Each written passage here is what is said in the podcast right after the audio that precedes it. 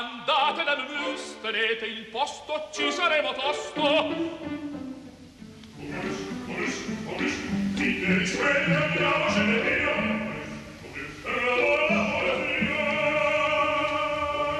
Momus, il caffè dell'opera. Buongiorno, benvenuti al programma di Laura Zanacchi che oggi si avvale della responsabilità tecnica di Francesco Napoleoni. Buongiorno da Sandro eh, Cappelletto. Un paio di mesi fa abbiamo dedicato un'intera puntata di Momus a Shostakovich in occasione dell'uscita di un importante eh, volume di saggi, di testimonianze, di documenti anche autobiografiche da parte di eh, Shostakovich. C'era rimasto il desiderio di approfondire una delle sue ultime composizioni, il ciclo di liriche liriche per basso e pianoforte e poi immediatamente dopo Shostakovich stesso provvederà una eh, riscrittura per basso e orchestra tratte da sonetti di Michelangelo. Perché? Perché si stava avvicinando il eh, quinto centenario della nascita di eh, Michelangelo Buonarroti che, avvenu- che è avvenuta a Caprese il 6 marzo 1475. Nel 1974 Shostakovich scrive questa suite da sonetti e rime di Michelangelo. Poco tempo dopo l'attenzione ci è caduta su un eh, volume mm, stampato con la consueta eleganza dalla colofonarte di eh, Egidio Fiorin, in cui il pittore e scultore fiorentino Roberto Barni ha realizzato, creato dei disegni su alcune rime di Michelangelo Buonarroti. Allora da queste varie sollecitazioni è nata la puntata di oggi di Momus. Shostakovich crea questo suo ciclo di liriche. Negli ultimi anni Shostakovich è particolarmente attento ai eh, testi poetici, ne mette in musica molti e sempre di poeti di primissima qualità. Eh, viene sollecitato a questo lavoro dopo aver ascoltato a Mosca nel 1966 i sette sette sonetti di Michelangelo messi in musica da Benjamin Britten. Britten e Shostakovich avevano tra di loro un rapporto di stima profondissima. Ma andiamo con ordine e seguiamo l'ordine di Shostakovich, il quale sceglie 11 sonetti di Michelangelo che vengono tradotti in russo, in lingua russa. La traduzione russa non piace a Shostakovich, ma comunque decide di intonarli, cioè di farli cantare in russo, perché evidentemente con la lingua sua natale aveva una tale confidenza da poter approfondire il significato, svelare il significato di ogni parola ben più di quanto avrebbe potuto fare con l'originale di Michelangelo, cioè un italiano di metà 500. Il primo sonetto che Shostakovich sceglie e lui stesso mette dei nuovi titoli, lo chiama Verità e parte da questi versi di Michelangelo. Signor, se vero è alcun proverbio antico, questo è ben quel che chi può mai non vuole. Tu hai creduto a favole e parole e premiato chi è del ver nemico. Siamo nel 1511. Michelangelo sta lavorando alla volta della Sistina. Chi è il nemico? È un altro gigante del Rinascimento, Bramante. Michelangelo è convinto che trami contro di lui e per questo si scontra con il Papa Giulio II. Perché Shostakovich chiama questo esordio, questo sonetto, lo ribattezza verità? Perché qui Michelangelo desidera andare alla ricerca della verità oltre le apparenze delle chiacchiere.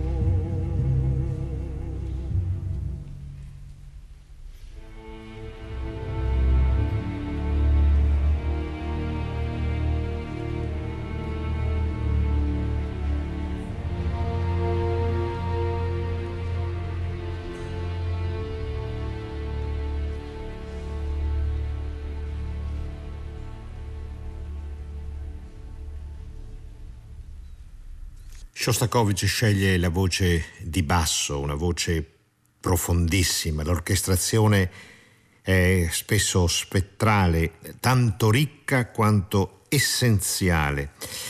Come finisce il sonetto di Michelangelo? Ma il cielo è quel ch'ogni virtù disprezza locarla al mondo se vuol ch'altri vada a prender frutto di un arbor che è secco.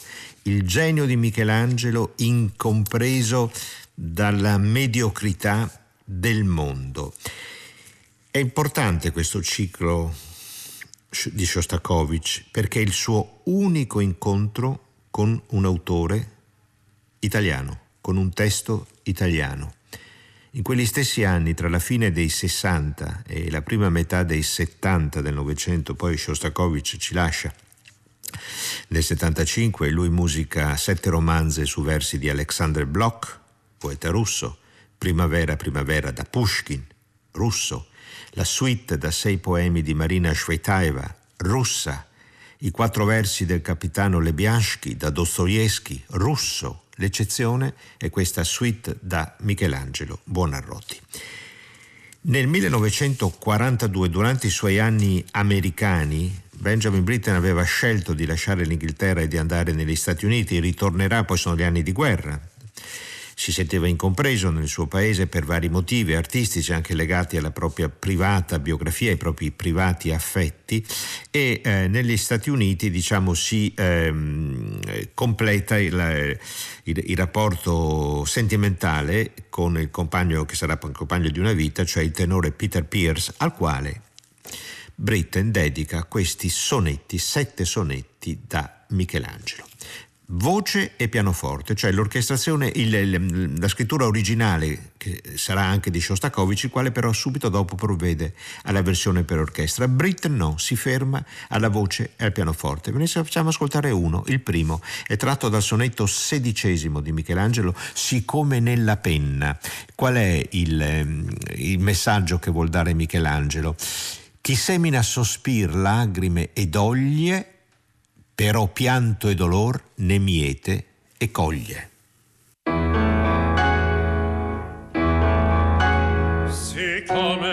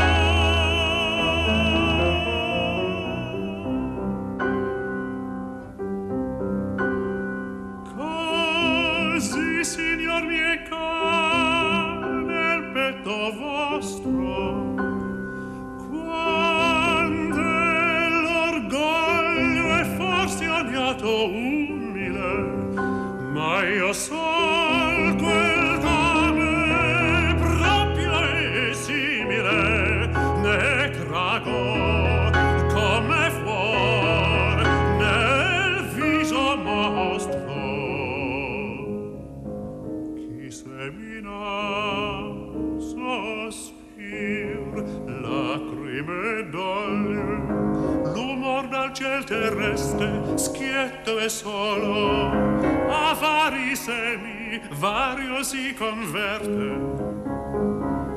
Però pianto e dolor ne miete colle.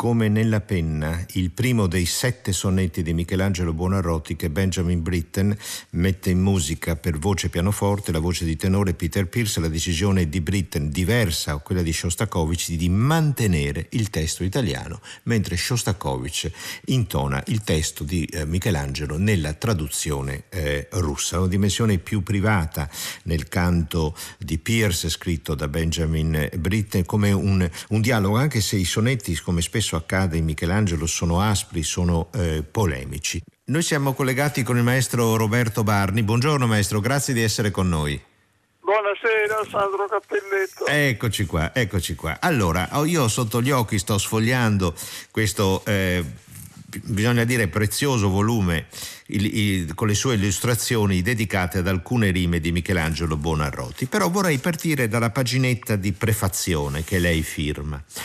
Michelangelo era nato saggio e armato a perfezione per sopravvivere a un'epoca tanto terribile. Ricorda che a 23 anni aveva terminato la pietà a Roma e che dovette contrastare papi imperiosi, scaltri adulatori e amicizie malevole.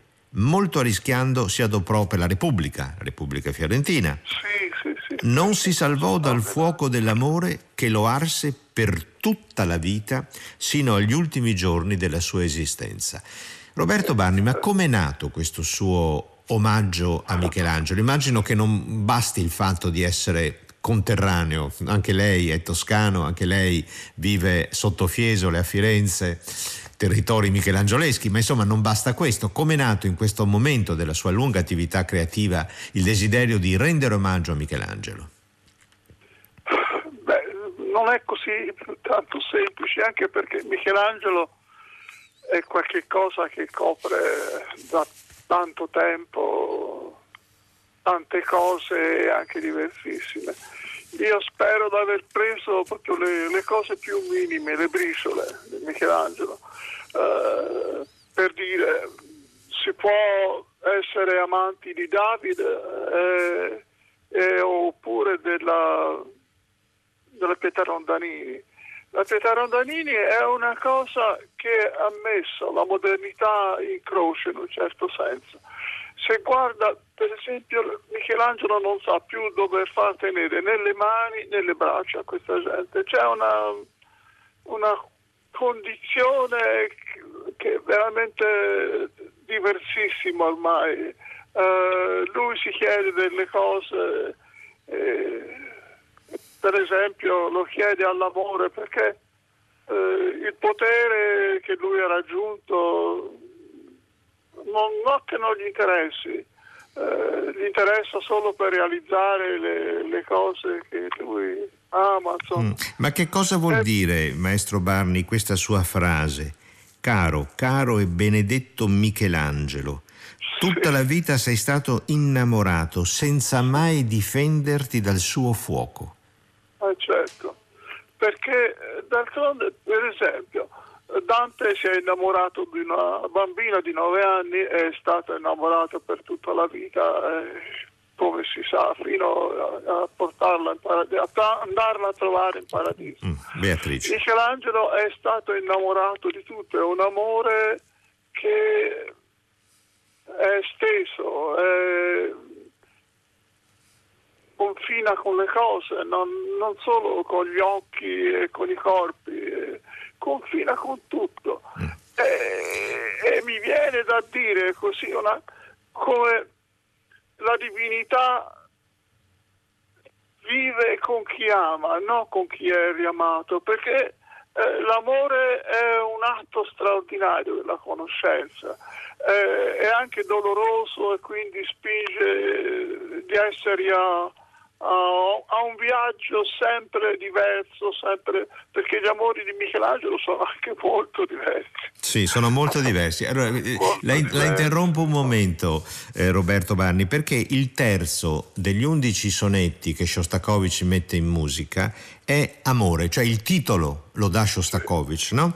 Dimmi di grazia, amor, se gli occhi miei veggono il verde la beltà che aspiro, o, so, o l'ho dentro, allorché dove io miro, veggio scolpito il viso di costei. Sono dei versi fantastici, no? Perché Michelangelo guarda una persona che sente di amare, ma nello stesso momento vede dentro di sé scolpito quel volto, cioè non è l'amore soltanto di un uomo, è l'amore di un genio della scultura, no? che vede quel eh. volto scolpito. E questa lirica è datata al 1529, mentre a Firenze, cioè vicino a, a casa sua, caro Barni, Michelangelo sta lavorando alle sculture della sagrestia nuova. Allora direi ascoltiamolo, è ancora l'incisione con la Chicago Symphony Orchestra diretta da Riccardo Muti, il basso è quella formidabile voce di Ildar Abrazakov. Ascoltiamola assieme.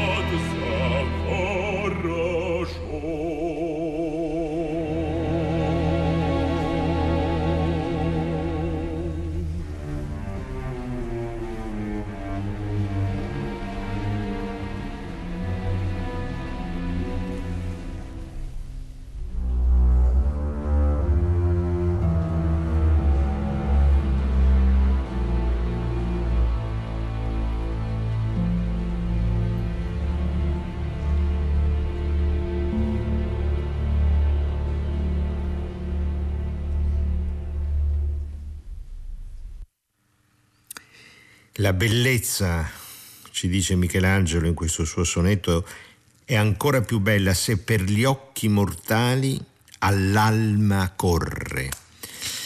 Amore chiama Shostakovich questo suo pezzo, momento, il terzo degli undici che ha musicato, ma non, non, c'è amore, non c'è gioia in questa musica di Shostakovich. Shostakovich sente, negli ultimi anni soffriva molto di cuore, sente avvicinarsi la fine, morirà l'anno dopo, cioè, quasi, è costante un tema del presentimento eh, della fine, anche andando contro il valore testuale delle parole, dei versi di eh, Michelangelo. Ma eh, maestro Barni, volevo che io sotto gli occhi uno dei disegni che lei ha creato recentemente appunto per questo volume che impagina alcuni sonetti di Michelangelo. Ci sono due uomini, due figure maschili rosse con le mani ehm, stese in basso le braccia e le mani eh, e sono uniti da eh, un filo, uno spago, eh, poi messo in un bagno d'oro, uno spago eh, dorato. È un'immagine che colpisce molto, ma nello stesso tempo mi è enigmatica. Le posso chiedere di chiarirmela? Beh, eh, quello che eh, diciamo, è un territorio quello che noi possiamo intravedere e che forse Michelangelo ancora, nonostante sia arrivato veramente a un limite, quello che dicevo prima della pietà, cioè dove le mani, non c'è più un'idea dell'azione. Cioè noi invece, non lo so, siamo all'alba di, di qualche cosa... Eh, stessa, lo stesso fatto che abbiamo la possibilità di attingere delle informazioni sulla, sulla materia, su tutto, questo ci porta, come dire, altre preoccupazioni, altre speranze. E allora io penso che gli uomini siano legati di, di tante di epoche diverse, siano legati da, da, cose che si vedono e non si vedono. Eh, e però mettendole in evidenza, farle esibire queste cose, credo che producano una, un'altra cosa ancora, una, cioè l'arte vive di questa speranza, una speranza di creare qualche cosa che eh, non era stato previsto in quello spazio lì che ha praticato Masaccio e Michelangelo, voglio dire, noi abbiamo davanti altre, altre possibilità no, no, e, e, queste dobbiamo conoscere. Cioè, io penso che noi dobbiamo insegnare alla materia a ricordare. Questa sarebbe la, la nostra salvezza. Noi modo. dobbiamo insegnare alla materia a ricordare. Sì, e questo è, co- è, un, è un compito da artista?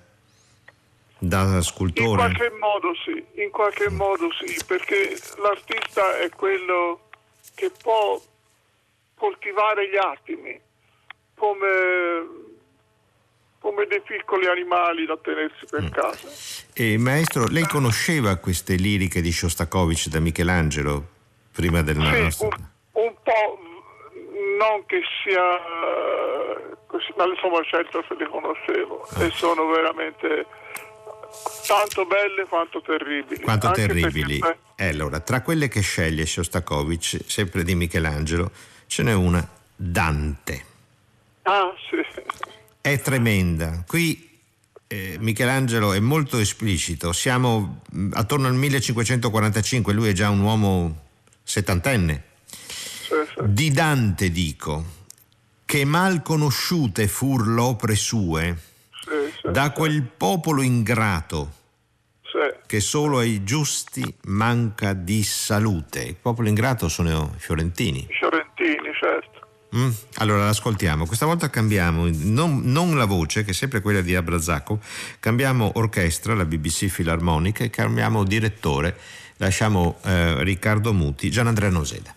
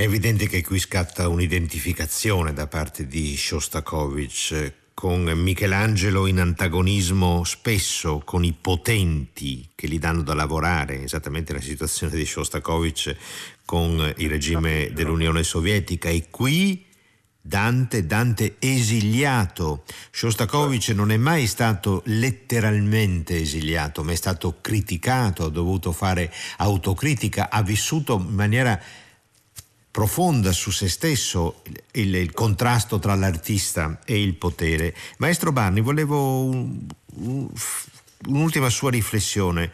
Eh, le leggo i quattro versi di uno la quartina meravigliosa di Michelangelo, Caro me il sonno, che diventa per Shostakovich il nono momento di quanti sì, ne ha musicato, notte. Sì, che è una delle poesie che avevo scelto anche Esattamente, dialogo, e, e di fatti, dialogo con Giovanni Strozzi. Esattamente. Caro me il sonno e più l'esser di sasso, mentre che il danno e la vergogna dura. Non veder non sentir me gran ventura, però non mi destar, de parla basso. Michelangelo chiede di dormire per non sentire i rumori del mondo, no? Le... Sì, sì. No, poi c'era... Che cosa c'è rumori... ancora? I veleni del mondo, le ingiurie del mondo, le perfidie sì, del mondo. Sì, sì, no, poi è probabile che lui si riferisse anche alle terribili situazioni eh, di Firenze con i medici che diventavano sempre più una dittatura. Insomma. E Giovanni Strozzi era un amico che molto onesto, di una famiglia altrettanto straordinaria di quella dei medici che poi alla fine hanno subito, eh, insomma, hanno subito quel che hanno subito, insomma, è così. È così. Eh, Maestro Banni, grazie molto di essere stato con noi e ci congediamo ascoltando appunto Notte, questa magnifica quartina di Michelangelo, ripeto, tradotta in russo, musicata da Shostakovich e ritorniamo sempre con la voce di Ildar Abrazakov all'esecuzione del maestro Riccardo Muti. Grazie maestro Barni, a risentirci. Grazie a lei. Stia bene. Grazie, grazie anche a lei.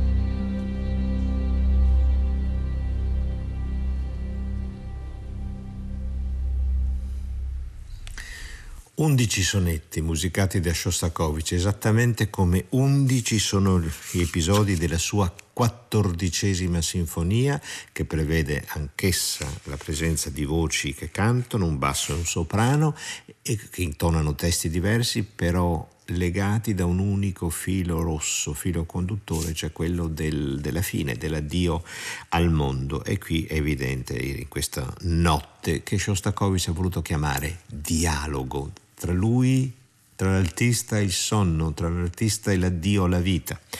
Immortalità, invece, è l'ultimo sonetto di Michelangelo. Ricordo i titoli sono sempre quelli scelti da Shostakovich, non di Michelangelo. Ha voluto firmarlo anche in questo modo, non soltanto con la musica. Siamo nel 1544, è un epitaffio per la morte di un figlio di un fuoriuscito fiorentino, dunque ci riporta al clima di grande violenza interna alla Repubblica fiorentina verso la metà del Cinquecento.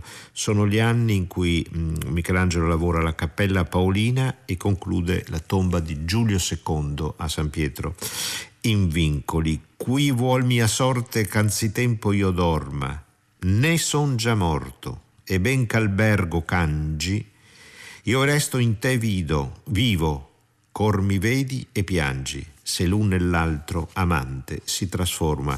È un figlio che parla al padre, un figlio che appunto è, è figlio di un fuoruscito fiorentino che è morto, e, ma rimane vivo se l'un nell'altro amante si trasforma. La potenza del ricordo, dell'amore del ricordo per ritor- far ritornare in vita una persona e questo è il congedo di Shostakovich ed evidentemente anche la sua speranza.